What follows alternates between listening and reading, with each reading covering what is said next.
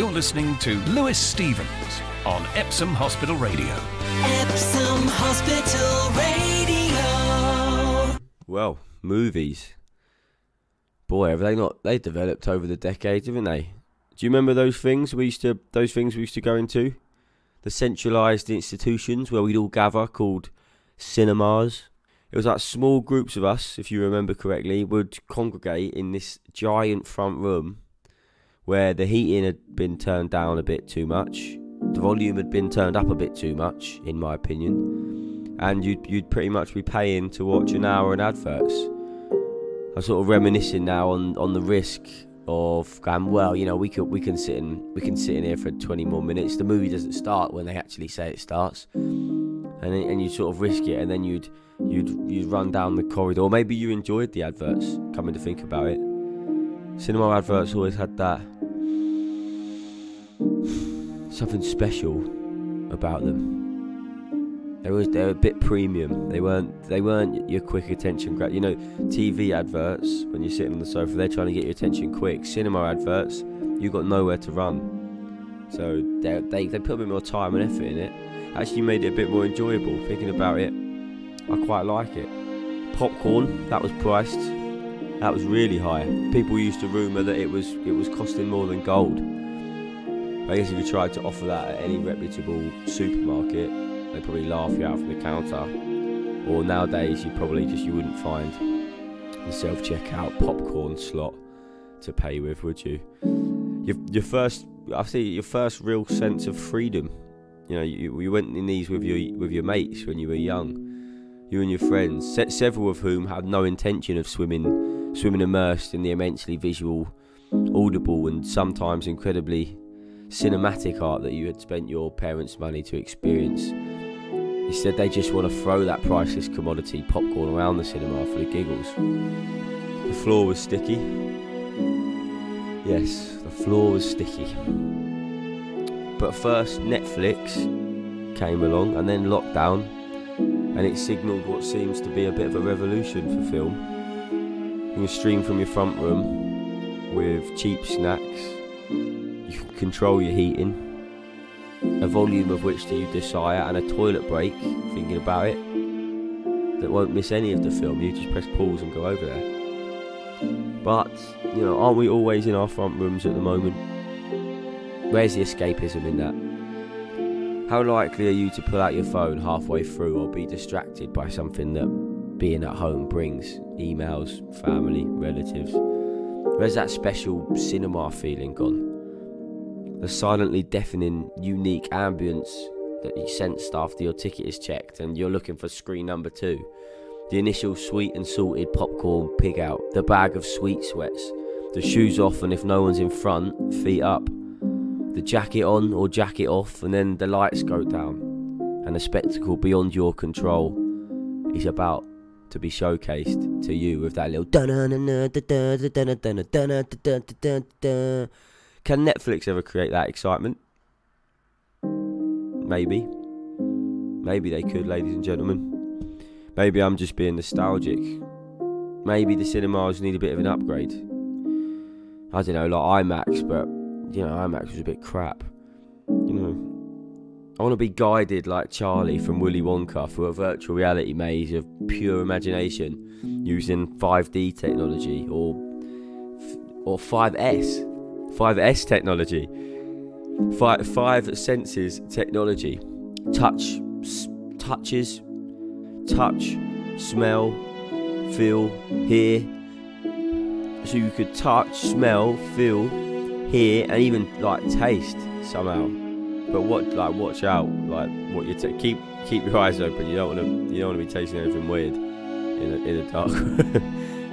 but you you know yeah, and it wouldn't always have to be that technology. You know, you could you could have that classic sort of film that came along that reminded you of the old days. You know, where you actually had to sit down, think, and search for a bit of meaning. But then, you know, don't don't do that too much because you go and watch Iron Man 43, and um, you know you'd be in a room where there'd just be wind blowing, heat coming out from the explosions.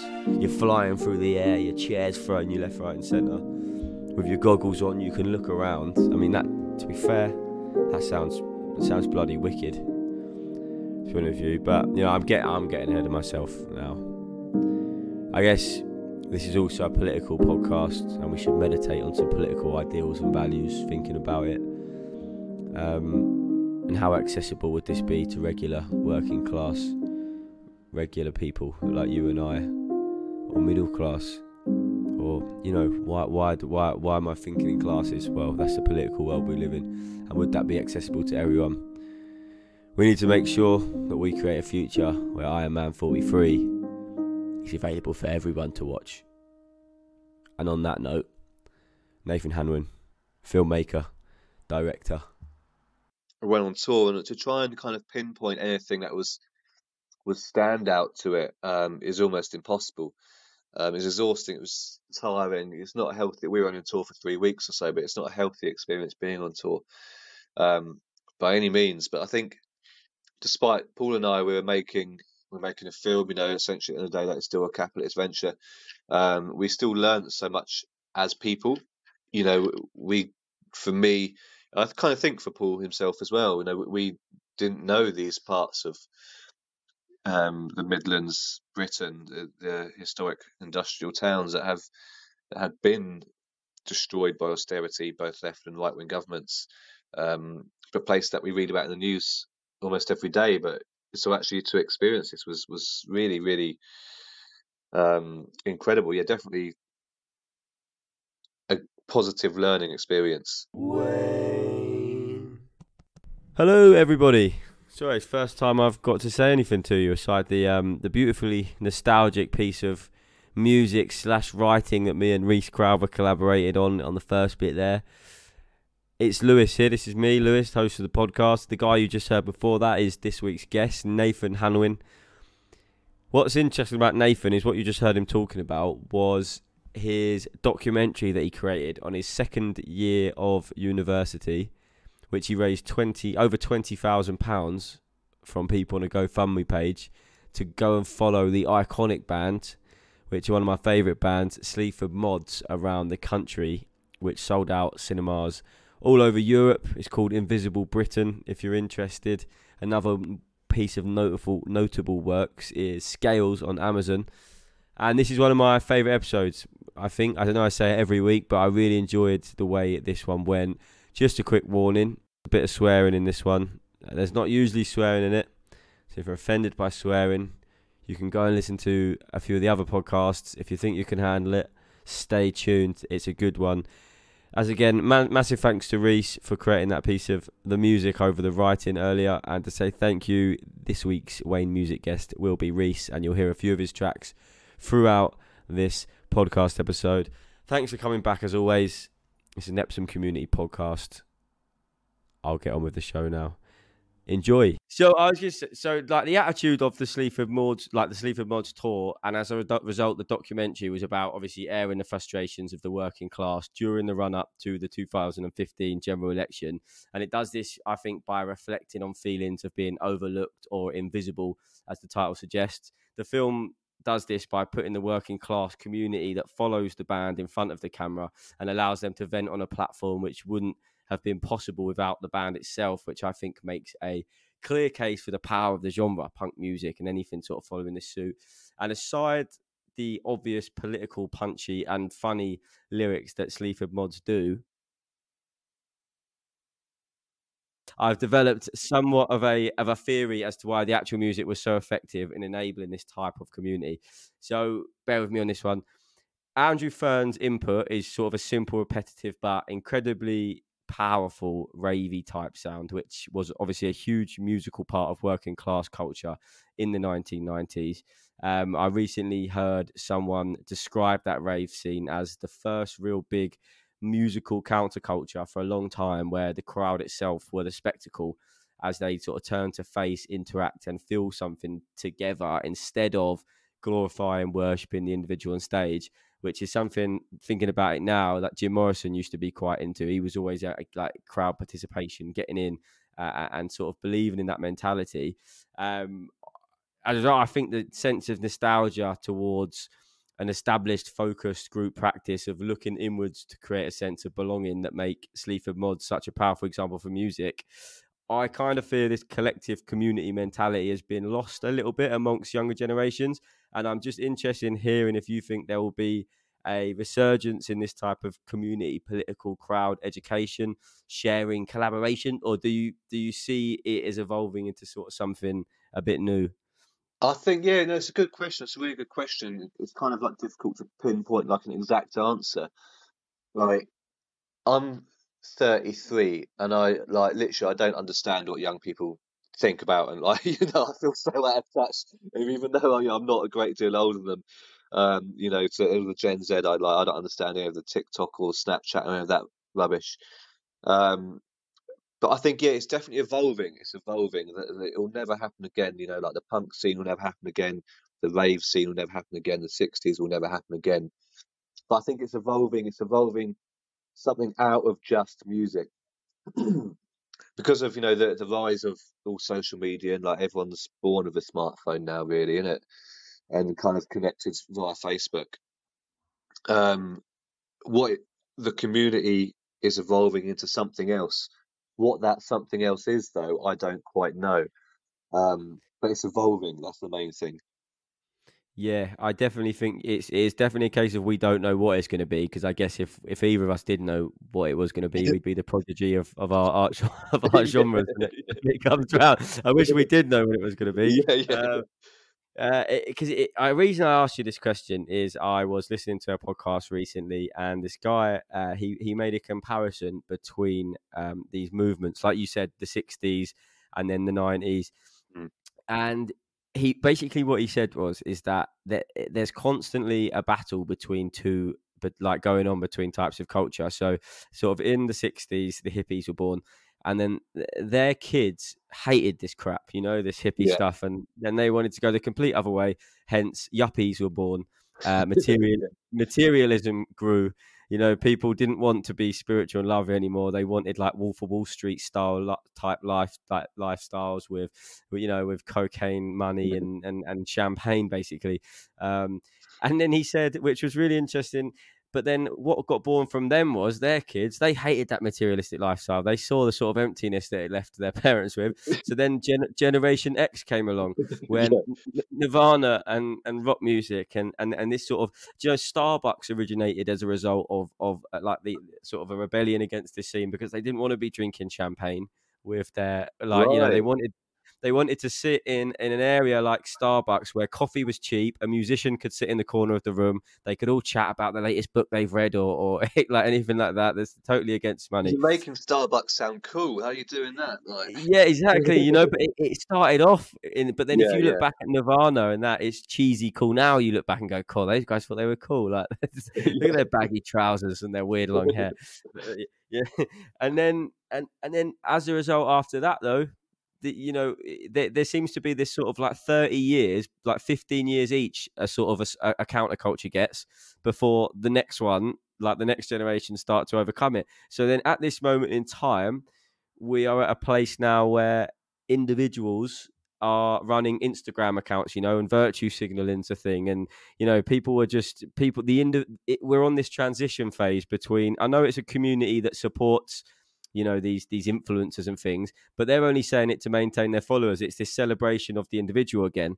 But Mhm. as you said a second ago, we're edging towards like a community based thing. We're not sure yet do you think that there is a like I know you said you don't understand social media, but you obviously you can see how there might be a future in it uh, if if we can get it right, if you know what I mean. Yeah, absolutely. I think like Instagram is, you know, so big and obviously Instagram is so commercial as well. You know, so it's, it's kind of I, I I think people understand now that it, how commercial it is. People understand like Kylie Jenner has like a massive social media marketing team and all this. People are kind of getting savvy to that. Um, but yeah, so we- obviously we talked about new, well, the previous counter cultures kind of existing within the music scene, whether it be punks, hippies, ravers, whatever. They're all physically in a venue or a field or whatever together. Um, the the new counterculture might might not exist physically. It might be something that exists only online. Um, you know, because there's so so many ways to talk to people online now. Like you have WhatsApp, Discords, Facebook, Zoom. It's it's the ease to communicate online is easier than it is to communicate in person now. Yeah, yeah, and it, and it's almost like there's there's like a group of there's like a group of different groups that make up one big counterculture, you know, online. Like because you can almost you can almost connect with with anyone in the world. Like let's say I really like and I've got a thing for. I'm going to look around the room. I've got some uh, broccoli. I've got some broccoli over there. I'm a big fan of broccoli. I love the stuff, you know, and I really want to join a broccoli gang. But when I go out in the high street in the pub and confess my love for broccoli, there just doesn't seem to be the, my kind of people around, you know. But the, the internet enables these broccoli lovers to connect in, in a big way. Yeah. And then if and then if these but then if these broccoli lovers have noticed some kind of social issue that they want to jump on board with, they can jump on board as broccoli lovers supporting LGBTQ. Yeah, you know, and it, yeah, yeah. and it and it seems to be like what this has enabled is there doesn't have to be a normal mainstream way to live. You haven't got to be into whatever MTV or, or or one platform decides is is cool or has decided to give a light to. You you can belong to your own special group, but then you can then part of a group choose the bigger issues, which in a way I think is the sort of counter culture that eh, you know I, I don't I don't know if it's just the generation I'm from, but I really agree with this one. You know because you, you, we're able to use that pressure to make general strides in, in things like LGBTQ rights and you know Yeah. X or Y ever, ever social movement. Well, I think it's obviously it's also the ease of sharing because of the internet. So I'm what I say I'm, so I'm 33. So when I was in school, it was when the kind of the second gen- generation of skateboarding got big. So when you know the Tony Hawk's game came out, there's loads of bands like they're all crap. You know, it's like Limp, Limp Bizkit, Papa Roach. That was all really big. The Strokes are getting really big. Um, the Strokes aren't crap. I love the Strokes. Um, Yeah, the new album. Have you heard it? no, I haven't. No, it's it oh good? man, it is the old stroke sound back. I couldn't Oh, believe good, it. good. I listened to it the other yeah. day. That it's the, the adults are talking, which is the main one. The video is hilarious, by the way, and um and the song is wicked, like exactly what you want from the Strokes, straight back to Oh, what they were. But, sorry, Oh, carry check on. Yeah. Oh, but yeah, anyway, anyway, at that point, you know, we're what, like 13, 14, 15. We're kind of like, you know, it's straight up you're a trendy or or you're a grunger. that was kind of the thing Yeah. where, where I was. But we, even at that age, we, we had no other access to, to stuff really. We listened to we uh, we consumed our stuff via um like BBC, you know, BBC One and Two, Channel Three and Channel Four. Maybe you have Sky or whatever at that point. Um, and then you get stuff from MTV, whether you listen to MTV Two, MTV Base, uh, you know, these music channels. We, if we wanted to learn about broccoli loving, we couldn't. But now, now there are these. You didn't even know 14 broccoli loving existed. It was just a yeah, Yeah. yeah. But, no, but if people can, you know, it, it's so much easier for young people to get access to things they might want to have, you know, might want to learn more about than it was 20 years ago when I was a teenager, you know. So yeah, which is yeah. Sorry. oh no, I was going to say that's, that's a really good thing. This is where, you know, the ease of not a single counterculture is as a whole group directed in one way, but lots of smaller groups who all kind of find a common interest. And I think that's the way that countercultures are going.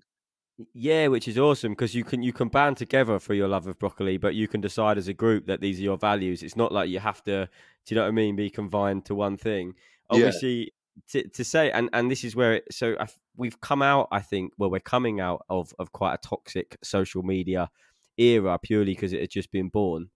I I think, but like, do, do you do you, the issue of it now is obviously people just jumping on top of causes uh, because they know it's going to get them likes. But then, do you know, is that even really a bad thing? As long as the cause is getting getting spoken about, then Well, yeah, no, I think yeah, definitely. Yeah, yeah, people are, you know, these, these social media uh, megastars, not even the megastars, you know, the ones who are, you know, might only have, you know, a few hundred thousand followers, which is a whole lot more than I do. But you know, it's not, you know, ten million or whatever.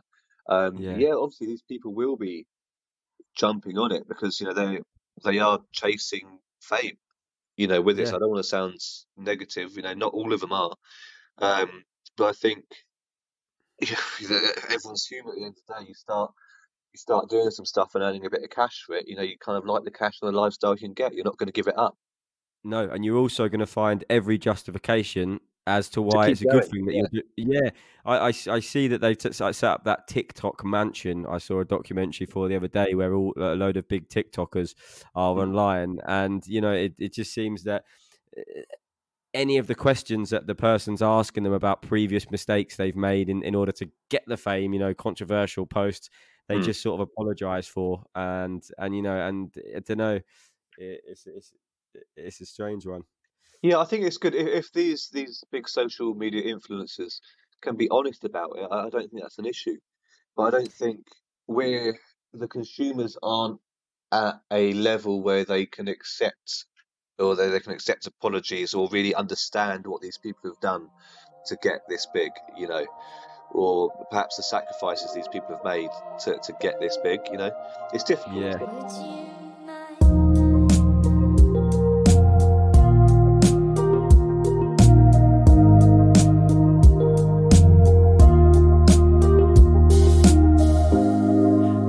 I don't know. There's something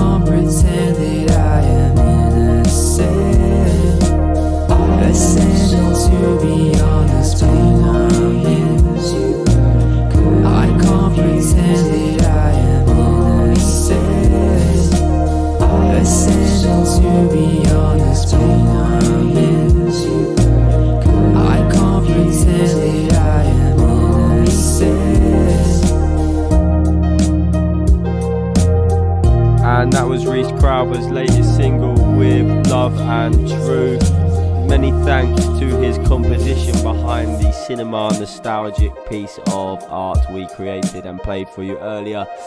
This is Wayne Music. We play local bands and musicians.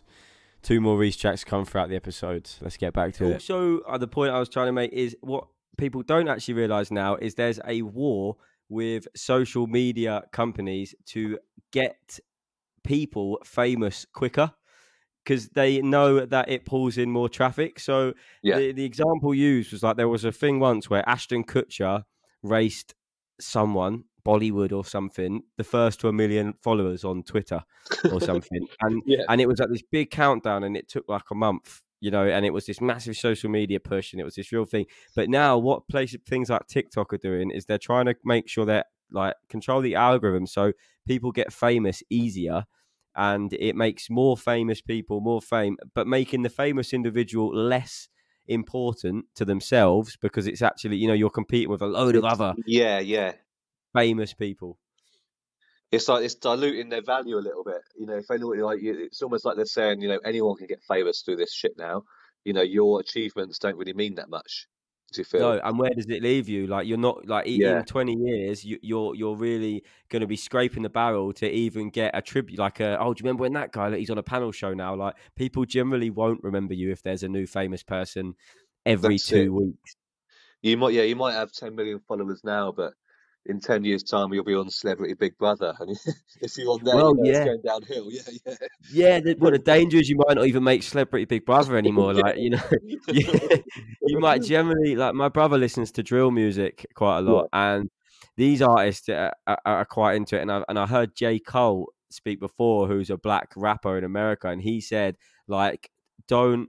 He said to like, don't be fooled by the by the white kids basically following your music. Like they will forget about you in fifteen years. Like that's the way music is at the moment. Like be smart when you make a bit of fame, basically um, and it's uh, yeah i think it's a really really sort of important thing for people to take note when approaching the next aspect of social media you know Well, that's it. We're talking about like drill music. I know it's not quite drill music, but like this is a type of music I don't really like. I don't know it very well, so maybe I shouldn't comment. But it's, it's like SoundCloud rap or trap or something like that, and you get these young guys, and they get like their faces are covered in tattoos, black and white guys, and um, like they look fucking great. Do you know what I mean? They look shit hot. Um, but this type of music is going to be around for like five more years, uh, and then then it's going to drop off. And what they're going to do? Do you know what I mean? They'll be 25, they're covered head to toe in tattoos, and they probably would have spent all their money. Like, how how can they get on with life after that? You know, I don't, I can't understand that for these young people to be kind of, eh, you know, uh, excelled into this. Obviously, it's the record companies that are selling them into it because they know they can make loads of money from them. Um, but yeah, I suppose that's the same for any young band, though, isn't it? yeah yeah, and i get well and, and and also like again it's then the mental health aspects of got like being icarus you know they're all flying Mhm. high and then in a, in a few years when when when the industry drops them like music industry so famously do with Yes, bands Yeah, yeah. You know um so so sleaford mods who you interviewed like what i know they're still releasing singles are you still keeping up to date with with what they're doing and, and uh, is their future still looking promising Yeah, well, as far as I know, like I, I, I, speak to Jay, uh, Jason, the singer, like every now and then, um, just over Twitter. Um, but it's not like we, we're like really good mates. We get on, it's absolutely fine. But it's like when we were making the film, like it's a documentary. Like I never wanted to get too matey. I still wanted to, yeah, to be objective about it. Um, so it wasn't like I was there to try and make friends. It's, which sounds bad to say. Obviously, I wanted to be friends, but it's not like I want to be. I'm there to make him my friends, you know, but they're making a film at the end of the day. Um, but from what Yeah. I know, they they keep going from strength to strength. Since we we worked for them, they've done Glastonbury three times. Maybe it would have been a fourth if it wasn't for COVID. I'm not entirely sure. You know, they've been on Jools Holland. They're signed to Rough Trade now. It's just, you know, they're they're smashing it. Yeah yeah and and where did it start for them do you know a bit more history about the band Oh, not entirely. I know it was up in Nottingham, kind of in a bar um, called the Chameleon. I think I don't know if it's still there or not. Um, but I think the Chameleon was the, the main place they kind of met and first started gigging.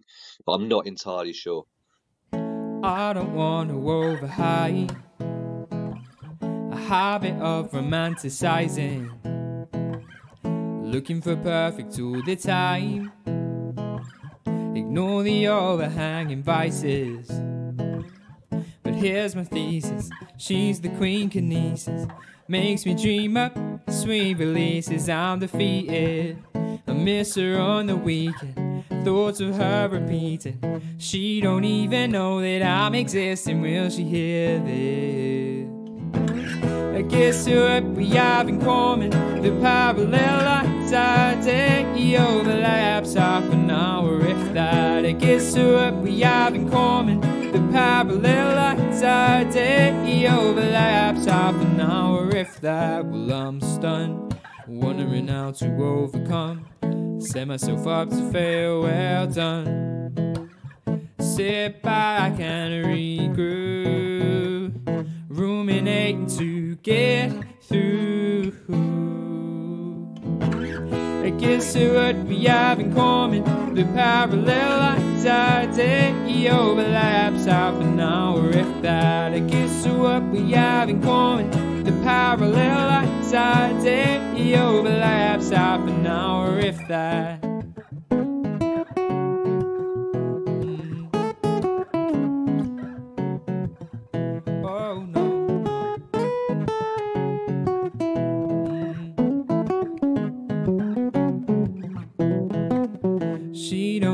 I'm existing, will she hear this? I guess what we have in common, the parallel lights our day overlaps half an hour if that. I guess what we have in common, the parallel lights our day overlaps half an hour if that. I guess what we have in common, the parallel lights our day overlaps half an hour if that. I guess what we have in common, the parallel lines our day overlaps half an hour if that. Mm, indeed. Reese with parallel lines. My personal favourite. You'll have one more from Reese towards the end of the podcast, and that'll be right at the end. For now, let's get back to it. Yeah. Okay. Nice. Nice. And so you, again, we go back to the to the tour, and a lot of it was focused on the people that that were that were listening and, and the people that was inspired.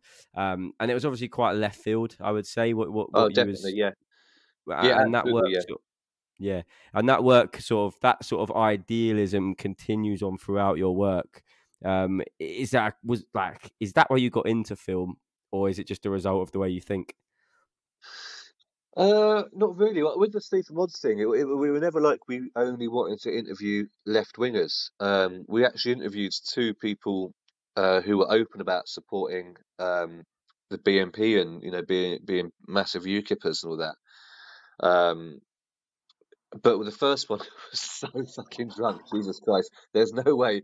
Like like we didn't even film it. Like the guy was too drunk. You can't film someone that drunk. And the second guy, we realised how drunk he was after the interview. Um, and he, he did say something. he did say were these the something- bit what these were the BNP supporters sorry Yeah, yeah, and yeah. uh, Well, uh, it wasn't. You know, it was hundred percent of the BNP supporters we interviewed were smashed. But it was two. Um, also, like the, the other five hundred people we interviewed, um, who were left wings, were pretty probably kind of half cut as well. E- Um, equally know, drunk yeah. But there was one of them. uh, Well, the other guy, uh, the other being the, the other more right wing person, he said something which it sounded really quite unsavoury. And as I said, after we after we done the interview, we realised he was drunk, and you, that's it's unethical to to you know broadcast something of some drunk person's ramblings, you know. So we we, we just didn't include them in, in the film. Um, why why does it why does it feel because it feels like this to me that um bands such as Sleaford Mods that are quite clearly well I, maybe it doesn't come across clear Mm. but com- just commentating on left wing social issues what why do they accrue such like they do tend to accrue like a, a right wing following they do, um, yeah, yeah. it seems to be sort of against what like it doesn't really seem to make sense if you know what I mean Yeah, I, it's weird. Well, I think left left wing and right wing has been blown out of proportion now. Do you know what I mean? It's no longer really what it was. Um, like neoliberalism, neoliberalism i- is massive now, and this has kind of really emerged in the last sort of four or five years. But it's just anger, you know, whether you're left and right wing, you it's and, and working class. Sorry, it- it's likely you've been fucked over by the government. Um, whe- whether it was uh, Tony Blair, Gordon Brown, um, David Cameron, Theresa May, or Boris Johnson, and even going further back than that, you know, it's likely that the government hasn't treated you particularly well. Um, so it's just anger. You know, there's just anger there, and you know, both left and right people are angry. So you know, Yeah. that's kind of a sort of common ground between them. Um, everyone's angry yeah, yeah, literally, yeah. yeah Uh, yeah. No, I, I I don't, you know, I don't have the vocabulary to really pinpoint the right words. Um, but it's just frustration, you know, frustration with the government and the government continuing to ignore so many people. Yeah, yeah, and it, and it comes off. It just, it just it, it's always shocks me. No, it just surprises me about how many people seem to be arguing over some it's the same thing when it seems like they should be on the same side. Yeah. Um, Well, and the Sleaford you know, Mods, actually, sorry, sorry to interrupt. It's a bit like the specials, you know, back back when the specials were big, you know, half their half their audience were were kind of more these more like hippie types, and half of them were like this neo-Nazi type. You know, yeah, from what I understand, you know, um, you know, they the specials were similar in a way because you know their audience was a real mix. But again, the specials came at a time when there was you know big um, political sort of unease and a big distrust in mainstream politics. Yeah, yeah, and it's just it, it's these big bands obviously do seem to rise when this sort of stuff happens. Mm. Um, and it, yeah, it's, it's always quite interesting to see how people react. I just don't. It just always confuses me at the level of, you know, the level of it. But it does borderline hate, doesn't it? And the hate seems to get directed inwards instead of being directed from maybe the source of said hate.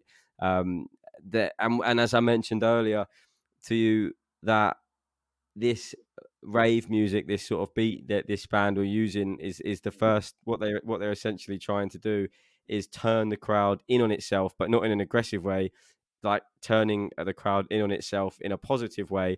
You know, you know about the rave scene, and I don't know if you've Yeah. been raving, but you where you from, mate? Like, how are you? And you're chatting to the guy next to you and stuff, and it's all Yeah. brilliant. And, and all right, cheers, man. And then you walk off, see you later, and it's all about chatting, you know, and, and connecting. yeah. You might you might just hug someone for no reason, just because that's the way the vibe is going. Yeah. Um, and I, I think it's interesting that as a as a community and a crowd, they they have they just they go in on themselves. And now the the new the new big thing for individuals is like meditation and and and turning in on yourself and understanding what's going on inside to overcome this this sort of this new mental health pandemic i don't want Yeah. to call it that that, that, that that's rising you know um and, and it's quite interesting to see that ev- everything sort of go, like seems to be going that way about being a bit more reflective and and, in- and in tune with it with each other basically Yeah, no, I think it's really no, it's really good. I'm glad that you know there is well through you know oh you know unfortunate means there has been time for people to take this this extra time to reflect on themselves and kind of uh, maybe evaluate things that they've done, um, things that they haven't done, and reassess things. Uh, hopefully, you know, after all this COVID stuff calmed down, um, there is something positive that comes out of it at the end. It'll be very difficult. I think, you know, probably the hardest thing for anyone who suffers mental health is to kind of admit it, you know, accept it to themselves before they do it to anyone else and say they might be suffering any mental health issues. But hopefully, with the, the amount of downtime which people will have had over the last o- well, over 2020, um, we can be at a, a point when it's easier um, for men and women, uh, young or old, black, white, whatever, to talk about their mental health issues. do you think that cinema will eventually peril and perish um, as a result of this or was it coming anyway or do you see a bright future in the resurgence of the art form Oh, it's so difficult. Can you ask me again in six months? yeah, yeah. I don't think I can repeat that sentence. A few long words came out of me there. I don't know what happened. Um, it, it, I don't. Too tough to call. well, I don't think it will die. I really hope it doesn't die, but it won't be the same um, to to what it ever was. It will never go back to, to what it has been.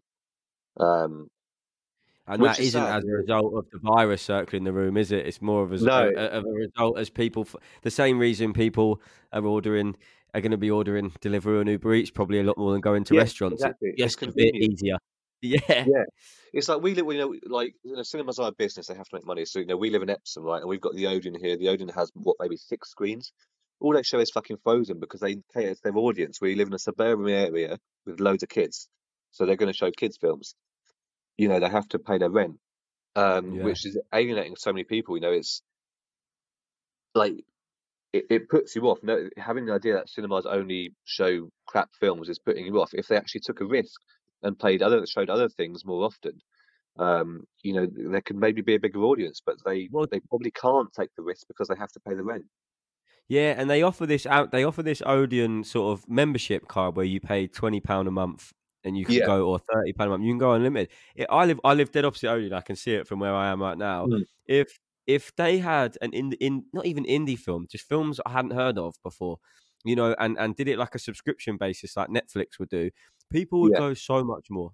I Yeah, think, and definitely, and they've got to keep up. Like you know, and what we mentioned earlier about about um sort of how so, how people are getting more diverse now. Social media has enabled different communities to connect to each other. You, there isn't just one blockbuster film anymore that the whole country is going to be bang excited for. You know, Star Wars won't come out again, and everyone will be dying to watch it. Like you know, the,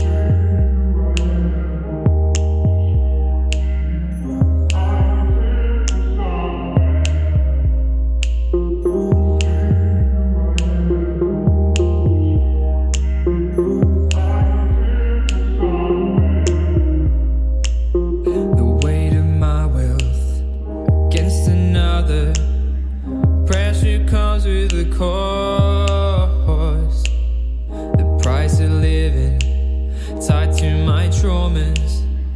Can't help feeling I'm lost. Mm.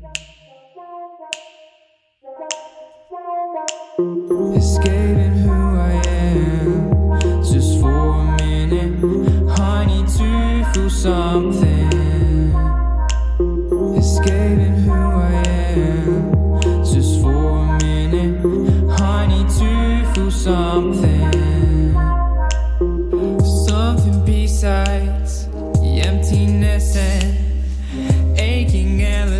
Endless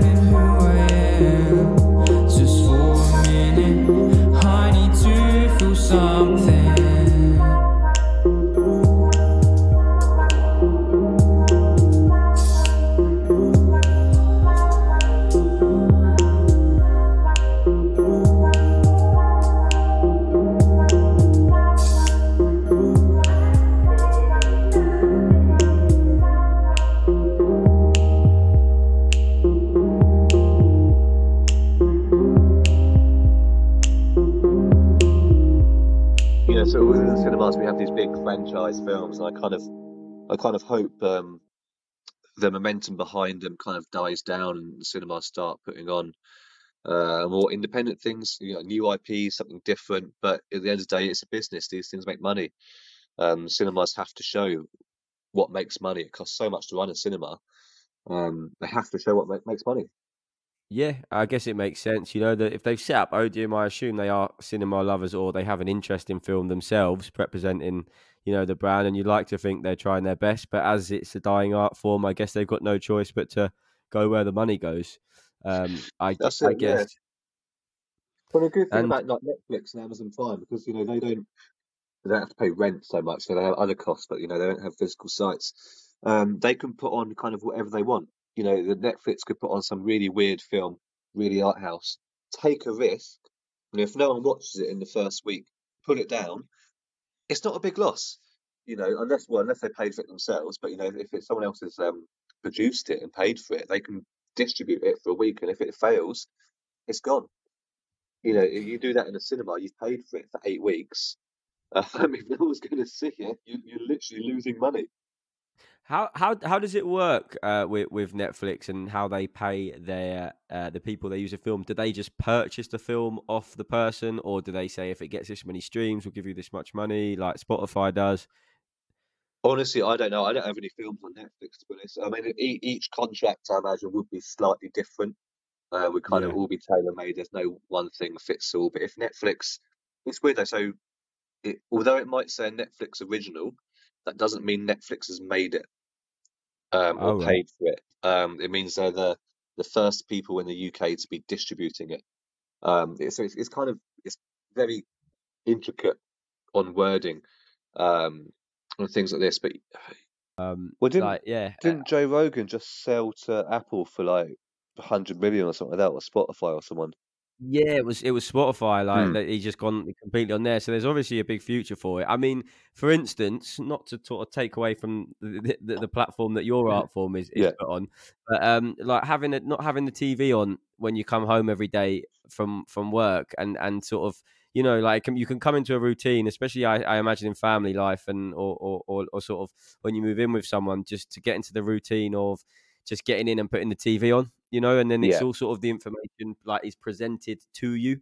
Um, maybe not so much with big films. Like films can can can be making a real poignant point a lot of the time, but like sometimes with TV, you just you're just surfing the channel to find something to like grab your attention, and then you let it just sort of take you for a ride. If you know what I mean? yeah, Um, yeah, but completely. Well, it's like, you know, if you finish work, you come home, watch the news, watch EastEnders, watch Emmerdale, watch I'm a Celebrity, whatever. Do you know what I mean? It's just mind numbing. Do you know what I mean? Yeah, and it, and it doesn't it doesn't it, it, it's all presented for you that it's designed Mm. to just for you to just watch. Whereas me and Alex the other day were listening to a podcast while we were like doing dinner and doing the dishes or whatever, and it sparked a conversation, and we ended up chatting for like three four hours afterwards as a result of listening to the podcast because the, what they were saying had more depth, you know, and Yeah. it encouraged a more a more in depth conversation from from from us as as a result of it. And I'd I'd love to see in the future for for living rooms around the land to, to sort of get to this point where it isn't again like we were saying this turning in on itself so instead of us, all the sofas facing the screen you know have have, have the sofas facing each other Yeah, yeah. um while while while a podcast is playing and, and i don't know it, it like it, so it encourages more more of a conversation you know Yeah, definitely. It's, you know, it's like, it's, I don't know why I've just thought of this, do you, do you remember, oh shit, what's it called? Kenan and Kel? yeah yeah yeah Yeah, I remember an episode. I, I must have been like, like 10 years old when I saw this. But it's something like, I can't remember what the situation was. They're moving into a new house or something. They go to someone's house. They don't have a TV. And one of them turns around and says, Well, what do you point your sofas at if you don't have a TV? Yeah yeah yeah But it's true it. isn't it Yeah, yeah. The Simpsons make the Simpsons make a lot of jokes about that, don't they? With you know, as soon as well, the introduction for starters, you know, that that's it, yeah. He's rushing home from the workday, and then they get back, and that's it. They, they all sort of sit in front of the sofa. Yeah. Um, and I'm not saying it's going to be the, the ultimate sort of change in the way that we interact as families and humans, but I, I can definitely see it as being a positive step. You know, I hope and, so. and, I hope so. You know, if if people have got space and you know they at least got like a dining room or a small table where they could sit around and have dinner together rather than sat on sat on the sofa watching, you know, bloody Love Island and have dinner there, sat at a table where you can talk to each other. Do you know what I mean? That's brilliant. Yeah, and, and converse and, and have, Mm. have something to talk about because I Mm. don't know if you've if you listen to a podcast and they go in depth and, and, and you're listening to an, like an expert in their field essentially most of the time you know and somebody who knows what's going on rather than just a, like a- like you say actually talk sit back and relax and, and be able to get a real feel for what for what they're saying almost um and and that's why I've personally fallen in love with the platform and, and hope that it continues growing and as you just said with the Joe Rogan podcast where he signed a hundred million pound dollar deal. Obviously, the big dogs in in the right chairs think the same way, Yeah, yeah, they agree. Do you know what I mean? That they know this is where it's going. and they and they, they do think that that podcasts um, haven't really even started yet. They will start accruing huge um like huge teams behind what's going out. It won't just be a guy.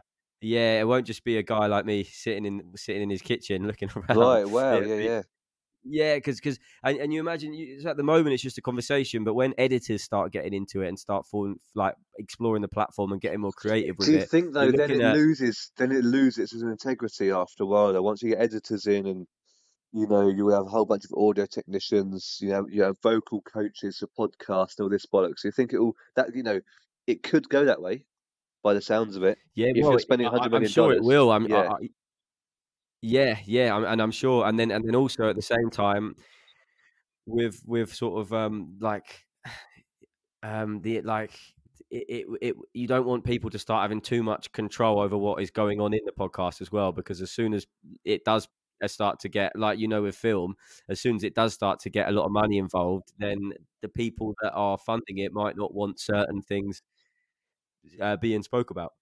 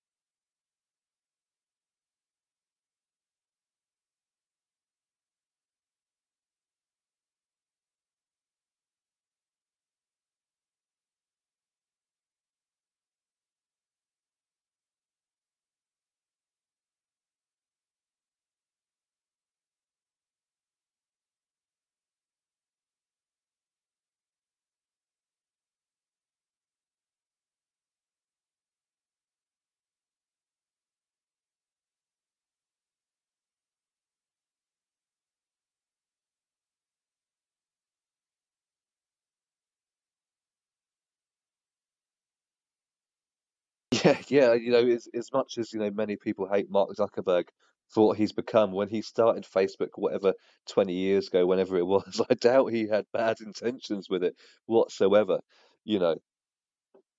Um, Yeah. but the way it's Have you seen the social network? No, I've never actually seen it. I'm a massive fan of Fincher, uh, the guy who directed it, um, but I've never actually seen it. I like Jesse Eisenhower, Jesse Eisenhower as well, um, but I've never actually seen The Social Network. I don't know why. It just doesn't actually seem that interesting.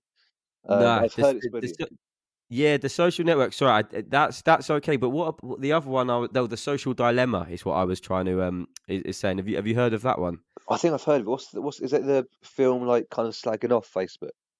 Yeah, it's like a Netflix documentary about Mm. um like it's about Google actually originally, and it's about how everybody sort of turned like willfully blind to to what was going on within the company because they, they were just sort of um they they were just making they, they didn't think it was anything to do with them and then yeah what what he tried to this this guy he was a worker for Facebook no for Google Mm. and he started to realize like how like whoa whoa whoa hold on how is it us 100 people in an office are suddenly monitoring and directing the way that the whole entire world's conversation is going you know and Yeah, and yeah. they it, it- it just became bigger and it has become bigger than any anyone can deal with like or or was ready for and and you know now now we're here with with people clearly being sort of like like on their screen the other day and people have started to work out how to take advantage of that and you know and echo chambers have started to arise and and, and political opinions and it's becoming Mm. hasty and nasty and this really really really sort of dark underworld where nobody's really aware of of what an individual is getting shown on their screen. Like you don't know what your kids are getting shown. You don't know what your Yeah. granddad's getting shown or your or, or your uncle who's coming out with these all crazy theories and what and what sort of facebook groups that he's found himself in. Um and and it's like this like strange connection that you individually have with no one that is essentially an algorithm Uh, and yeah, how much and how much this algorithm has has taken has just taken over uh, and it, and it's but it's it's not anyone. You think it's this evil no but it's no one. The algorithm is acting. It hasn't got emotions. It's showing you what you think you might want to watch yeah. and and what the what what the social dilemma uh, makes a point of is like these things like Alex Jones or or QAnon or these big conspiracy theorists they they they are reaching you okay so here's the example that he basically said on this podcast I heard was like if if you're watching if you're a parent and Hmm. you you you are like particularly interested in this this this whatever aspect of something if you watch that video once of um kids and pedophiles online then the what the algorithm does is say oh that you like kids uh like uh, videos about pedophiles basically and then you get shown more and more videos about pedophiles hence making the issue seem a lot bigger because it's the only content that you are ever seeing uh, and then Right, you get right, yeah. deeper and deeper and deeper into this pit of of um of these things and this is how conspiracy theories grow because if one aspect of person likes this particular conspiracy theory That's it. Yeah. You know Yeah, because I read this thing uh, about the, the QAnon thing. I, I only found out kind of what, you know, that the Pizzagate uh, thing. I only kind of found out about what this is this sort of summer whilst we were in lockdown. I generally I thought it was the most fucking stupid thing I ever heard in my life. it was ridiculous, but I decided to have a little read about it. And I literally only read Wikipedia. Um, I didn't actually do much research. Probably more research, however, than the people who believe in this stuff did. Um, and then I decided to. I was like, but why do people believe in this? You know, I was like, what what have the stepping stones happened for for people to believe in something that, that seems so ridiculous? And it's saying by you know these psychologists, you know, far smarter than I am in that area of field. You know, they're like, you know, there's maybe other negative things happening within these people's lives, and they they kind of they can't blame it on a certain person. They don't have any. They, they're not. They're out of control of what's happening to them. So they they try and find something that they can build a community around, like we were talking about. And it happens to be this ridiculous pizza restaurant in Hollywood somewhere.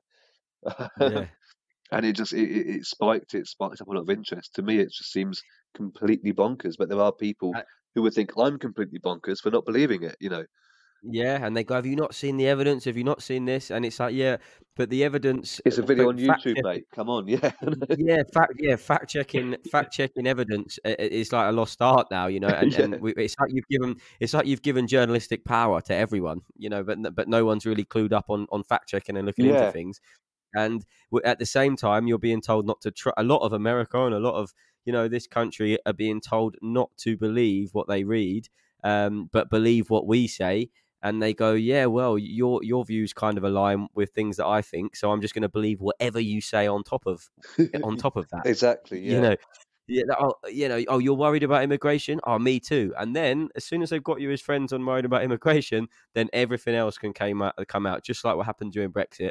yeah. Uh, Completely. and, yeah. and I think, I, I, I- like I say, I'm not totally bleak about it. I think it was just a necessary stage of of um, evolving and, and learning how to use the internet this sort of stuff came about, uh, and we're becoming more clued up on that. I think uh, as a as as a nation generally. Yeah, absolutely. You know what? You know, 20 years ago, what early 2000s, when the internet kind of really picked off, even when it was still dial-up modem, even pre-Wi-Fi, people had no idea what the internet was going to become. They, the people who kind of started this had no fucking idea what they were doing. You know, um,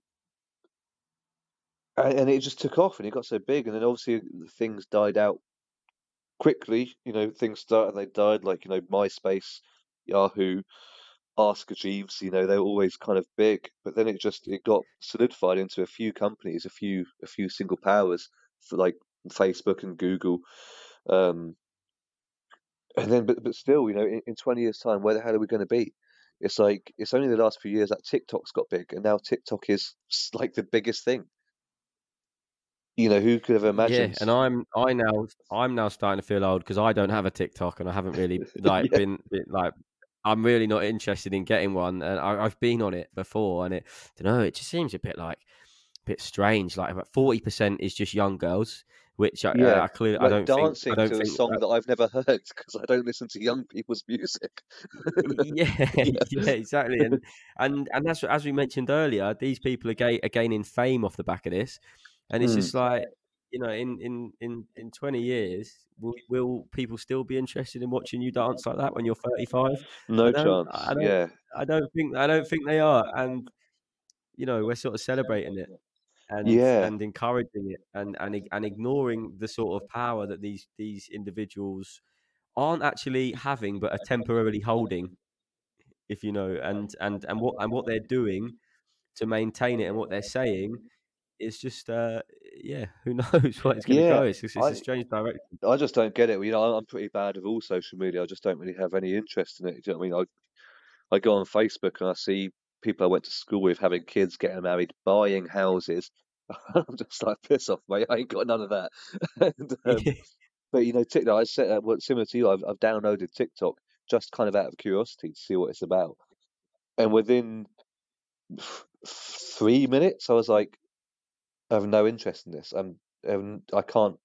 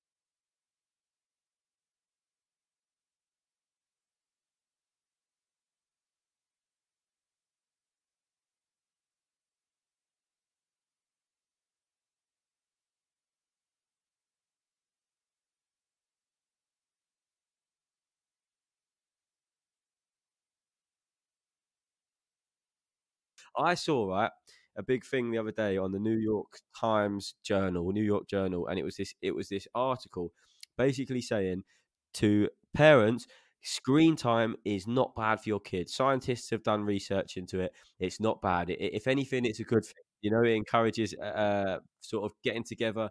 It encourages gaming, encourages community, and it encourages like team building. It encourages bond bonding and communication.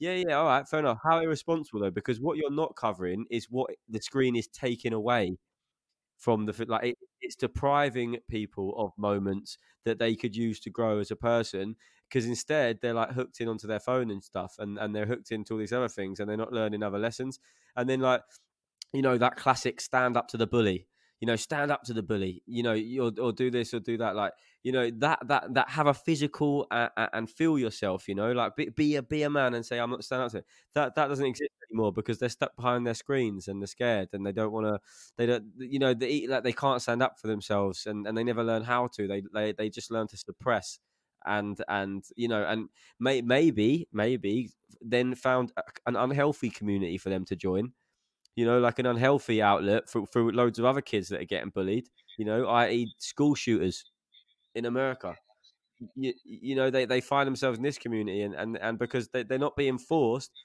to to stand up for themselves Well, I- think- I think that it's a double-edged sword. Double-edged sword on, on the online stuff. Obviously, there's there's lots of people, like young or old, really. You know, who find they don't really fit in in, in kind of the norm, and they might, you know, obviously there there are a lot of other people in the world they will fit in with, but they they might not have the means to actually meet them in person. So online can be the thing. Do you know what I mean?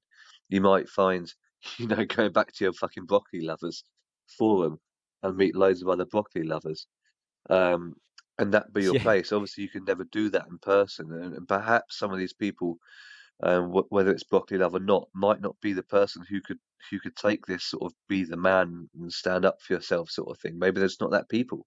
You know, not everyone True, can live true. to that standard of being a man, male or female. You know, uh, you know, not everyone can be be standing up for themselves. It's just you know, people are different. Um, Again, look, I've, I've fallen into the trap of saying the wrong thing, and I'm going to try my best not to be cut it out, by You're gonna cut it out. That's that's what you're gonna I'm do. not gonna. Yeah, yeah, no, I'm not going to cut out. You know, I'm going to say something. I admit I made a mistake there, and I, and I don't believe that people should always be a man.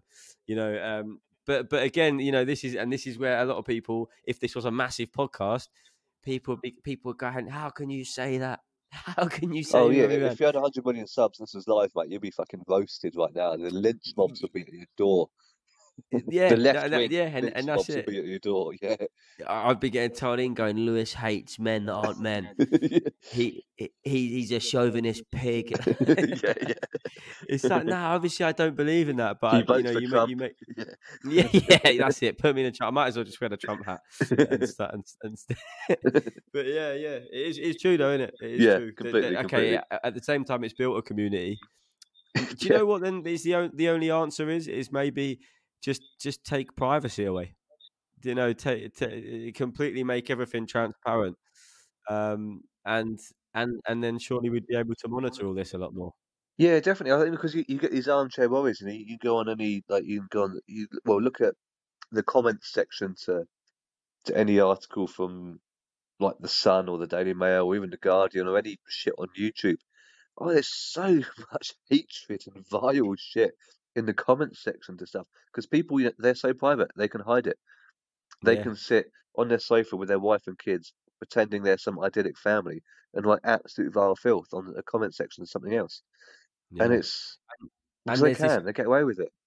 there's this case, you know, like you you go outside in the high street. Where is it? I just see people shopping and playing, taking their kids to the park. That's it. You know, And- but and where then- were these then people, these- these revolutionaries who say they're going to stop it? Where the fuck are they?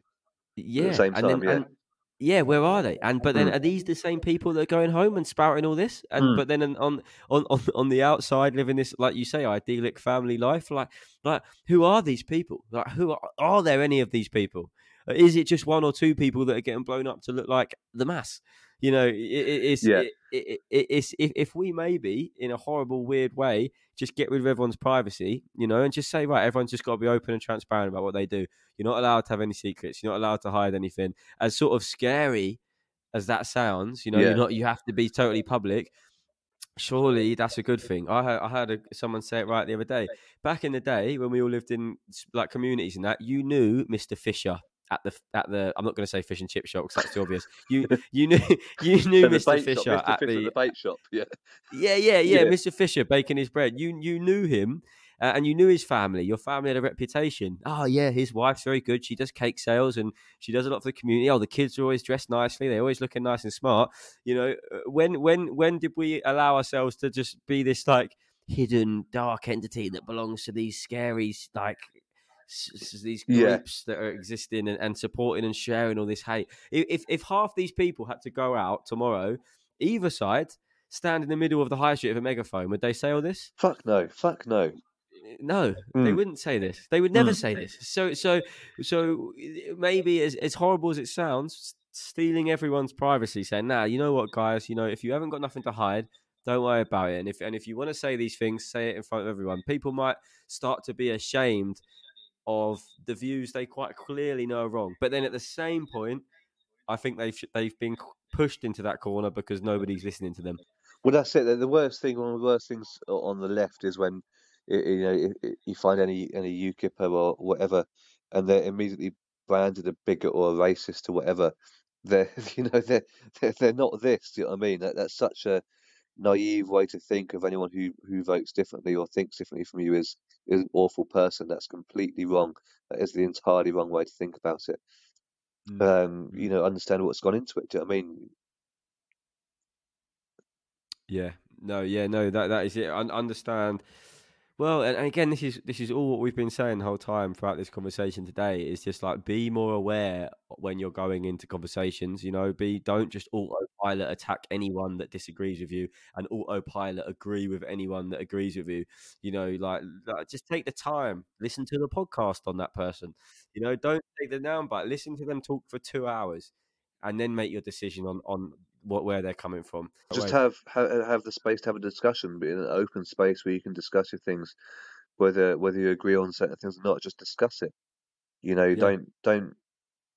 Everyone now has the idea a debate is like proving someone wrong. That's not a debate. Do you know what I mean? A debate is discussing your ideas and maybe coming with a common answer. It's not proving something wrong. We live in a world where you have to prove someone wrong. It's total Yeah. fucking. It's a farce, mate. It's a it's a fucking shit show. Even as debate, like you say, debate. Just to me now, I'm I've been programmed and conditioned to it sound like an aggressive word. If someone says, "Do you want to debate?" My back's up already. Yeah, what do you Yeah, want to yeah. debate about? yeah, Come yeah. on. You want to get aggy? Do you know what I mean? Yeah, yeah. Yeah, you want to debate? Come on, I'll debate you on this. It's not like should we? If if the real the real Mm. definition of debate, you know, is like coming to a conclusion and a mutual agreement on something, or trying to find that common ground. If anything, now it's like trying to protect the ground that I stand on and ruin yours. Or destroy someone is a good word that people use. He was destroyed in a debate. So Yeah. fucking bollocks. You know what I mean? It's Yeah. like yeah, such so shit. true. Yeah, yeah, I get, but I get pulled in on that. If I see Mm. my favorite, one of my favorite speakers, and it says "Duh, duh, duh, crushes this in debate, I'm going, yeah, I want to see it. I want to see Mm. Yeah. the blood on the other that's the person's clickbait. soil. That's the clickbait. Clickbait. You yeah, that's it. And, and I want to see, I want to see the blood spill on his standpoint. I don't want to see that stand anymore. You know, Yeah. Uh, and it is it's, it's the clickbait behind it so it's like just you know in terms of a community and just and just and just being more aware and conscious when you're going into a conversation what you're trying to achieve and if you're trying to achieve hate or destruction or winning like you're playing into the hands of the people that are causing the issues really you know it should a, a much more and i think day to day people generally in real life do abide by those rules but i think it's about bring, bringing those that that like abiding onto the in onto the social internet uh, social media platforms as well Yeah, but it's, it's just the so anything online is impossible to to kind of kind of control or gauge. You know I mean? It's such a free for all. Once you get online, it's such a free for all. Yeah and and that and i think that'll be the big that'll be the next step in history won't it the big move will be how they how they manage that because it has to be it has to do something doesn't it Well, yeah, it has have- to be managed in some sort of sense, and you know, obviously, well, as we talked about earlier, you know, Facebook are cutting the anti-vax stuff, you know, so they're, they're trying to manage it in some sort of way. But if they manage it too much, they'll kill their platform, they'll kill their revenue. You know, they Yeah. they still must allow a certain freedom of freedom of voice, freedom of speech, because if if they if they get too to managing it, another platform will uh, will launch that isn't monitored, and everyone will Yeah. flock to that. You know. Wow. Yeah, I didn't really think about that. Mm. So yeah, someone where where you're not where you are allowed to say what you want, and this this this apparent revolutionary new tool rises. I mean, this Yeah. must have happened. I'd love a historian to be sitting next to us right now and tell us both to shut up because this has been going on throughout the whole of human history. But um, but you know, I, I think it's it's just the new way, isn't it? The, the new way Mm. that, it, that we are connected. But I guess we're connected in in an even it's probably just a, like you say a natural step in our evolution because because now we're, we're having that conversation not only within our in our pubs and in our town halls we're having it on a global scale that we all get to monitor and hopefully come to conclusion and then and then once we've sorted that out the aliens can come down and introduce us to the galactic network and we'll all be fine yeah, yeah. The Vulcans will come and give us warp drive. Yeah. yeah yeah and they'll say well done my our children you have achieved like you are now this this species Yeah. that can join the Wait, space proper digressing, proper digressing. Have you been watching Star Trek Discovery? Are you a, a Star Trek fan? nah i, I- Oh, feel like i'd enjoy it man. It's so good. It's so good. star trek discovery in Yeah. discovery It's the Netflix one. Oh, it's, it's absolutely brilliant. I'm going to put an episode on now. Actually, I think I'm I'm adequately. I've had two cans of beer and I feel really up for it. I'm gonna I'm gonna Yeah. force out it. She's not going to be too happy when I walk in and say, "Oh, I've got a great episode of Star Trek to watch." But you know, Go go from Discovery season one, episode one. It's it's it's, it's shit hot. Uh, I won't like, to start on episode two. Don't worry. I'm a I'm a, I'm a massive Star Trek fan. Yeah, Uh, always have been, always will be. Um, yeah. So, and that's the best one to start on. yeah, yeah, definitely. It's the- it's a Cool. modern one. It's it's completely different from what Star Trek used to be. Yeah, Um, completely totally different. Um, but it's shit hot. It Shit has hot, the same. It has the same um, uh, morals as Star Trek. Star Trek is a massive, like, fucking woke, left, liberal, preaching song of fucking, you know, equality. That that's entirely what Star Trek is. I didn't know that. I just thought it was some sort of like nerdy Star Warsy sort of sci-fi fantasy world. No, do you know Star Trek was the first program to have a black female character? This is the 1960s version. Wow, that that so Yeah. they they've al- they, it's always followed suit in that in that sort of direction. Yeah, What's the, so absolutely, what are they talking about then? Are they talking about like intergalactic connectivity between races and cultures? Like, is this what they're trying to achieve?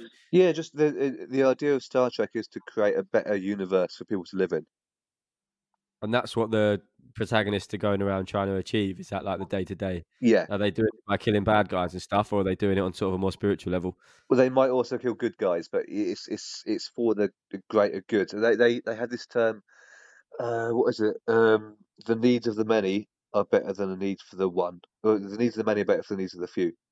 Yeah, yeah. So that screams that screams lefty Yeah, lefty stuff, isn't it? Yeah. Yeah. And the third Oh. season of Star Trek Discovery, which is is the one that's on now, uh, is the the first TV show to have a. I might pronounce this or put this in the wrong way. A binary person, I believe that is the right way to say it. yeah. Is it non-binary or binary? What's the Um, uh, neither a male or female, Yeah, yeah. I think it's non-binary. non-binary. Yeah, Yeah. Oh, so they had a non-binary character. first TV show to do that. So a non-binary actor or a non-binary character? The character, done about the actor. Ah, okay, right, yeah, yeah. Mm. Um, that's yeah, that's pretty Mm. mad. Again, shows like that. the- I mean, But it's would be a massive 2020. Yeah, it's the first TV show to do it.